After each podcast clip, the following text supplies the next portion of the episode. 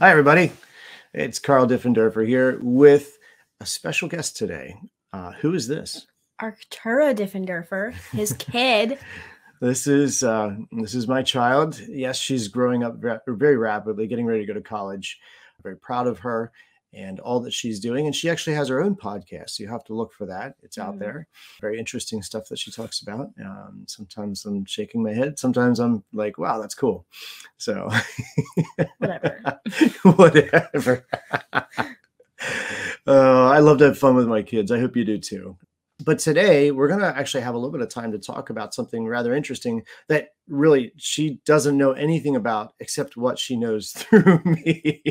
Yeah. but that's okay. Um, so today Arctura is going to spend some time asking me some questions Mhm. with the intent of actually beginning to formulate our content uh, for the book that I'd like to write.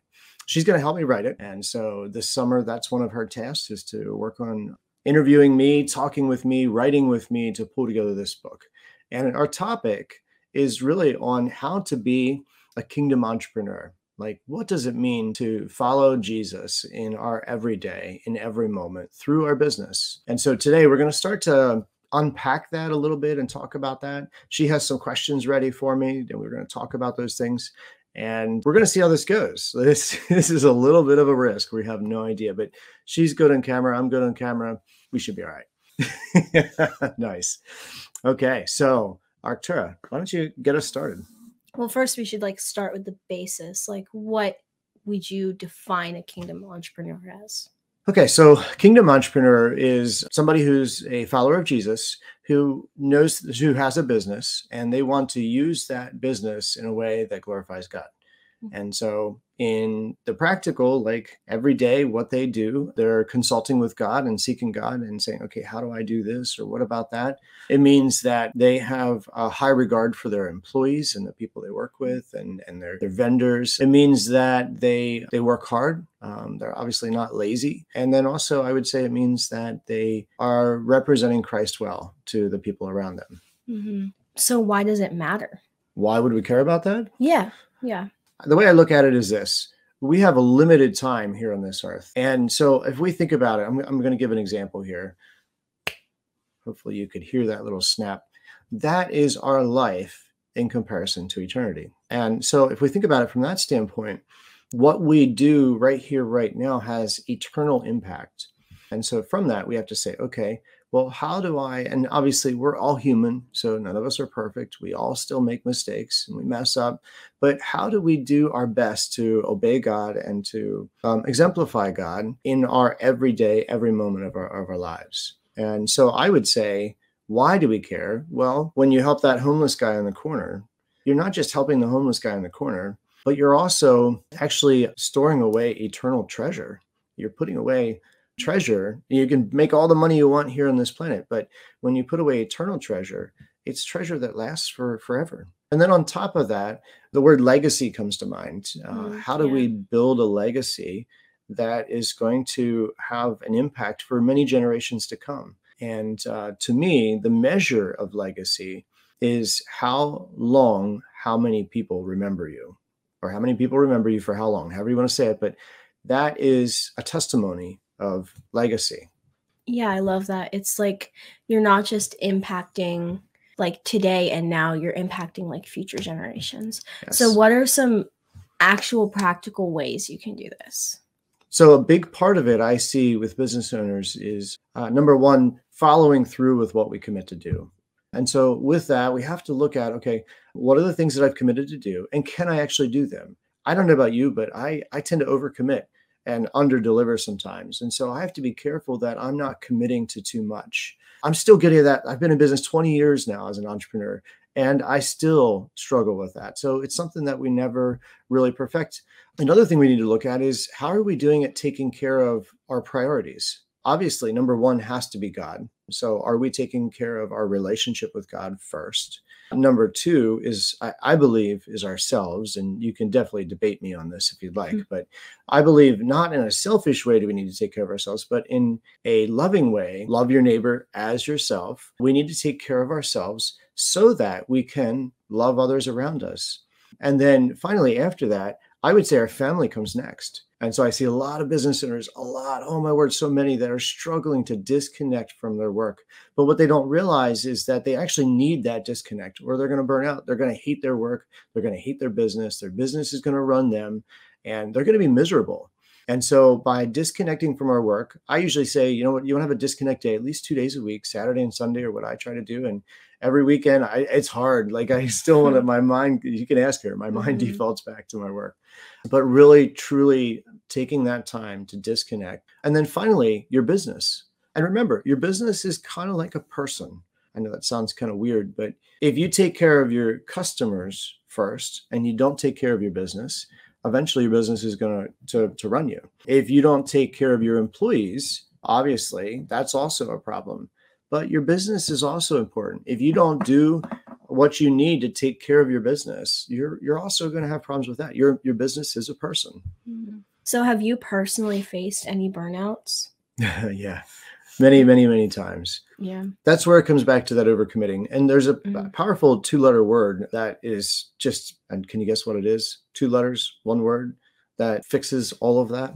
Any idea? No? Okay. the word is no. oh, yeah.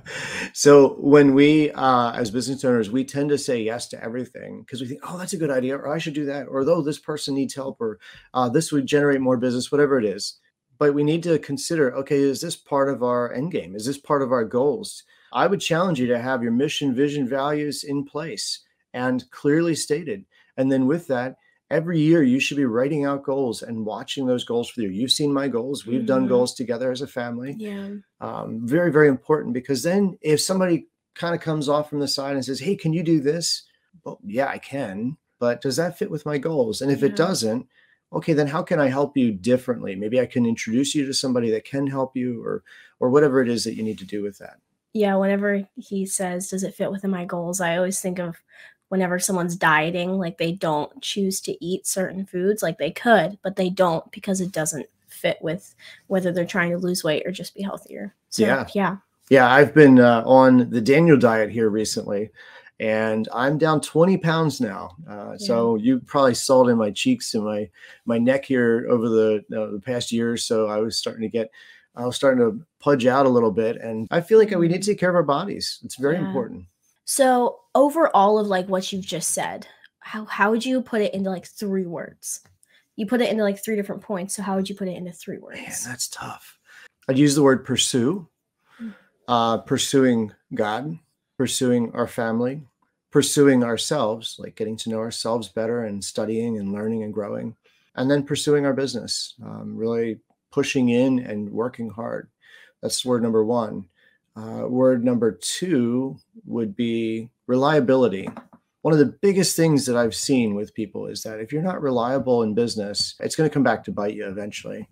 And so, what you say you're going to do, you have to do. And if you can't do it, your first step is to reach out to whoever you said you were going to do it to and say, Hey, I can't do this, and this is when I'm going to do it. Or I can't do this, but this is my solution to be able to do this.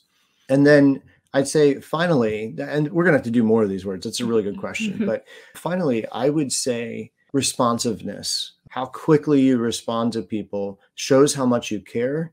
And if you get a lead in and you take two days to respond to it, that lead, the effectiveness of that lead has shrunk.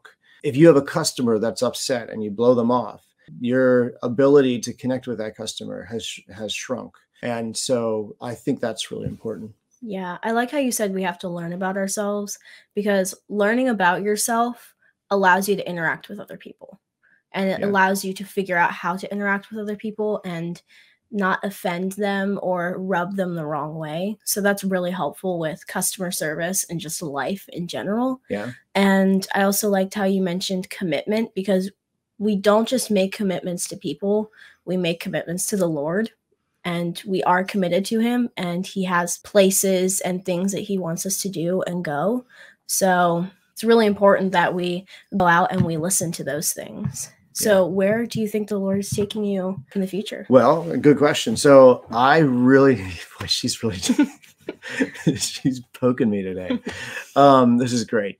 So, just I'm, I'm coming to a spot in my career where I've uh, I've done very well. God has blessed me, And I'm honored that he did that. It didn't come without mistakes. It didn't come without hard work. It didn't come out with, come without failure. Just so the you know the people that watch me on Facebook and you're like, oh, his life is perfect. no, it's not. I've had a lot of struggles in my journey.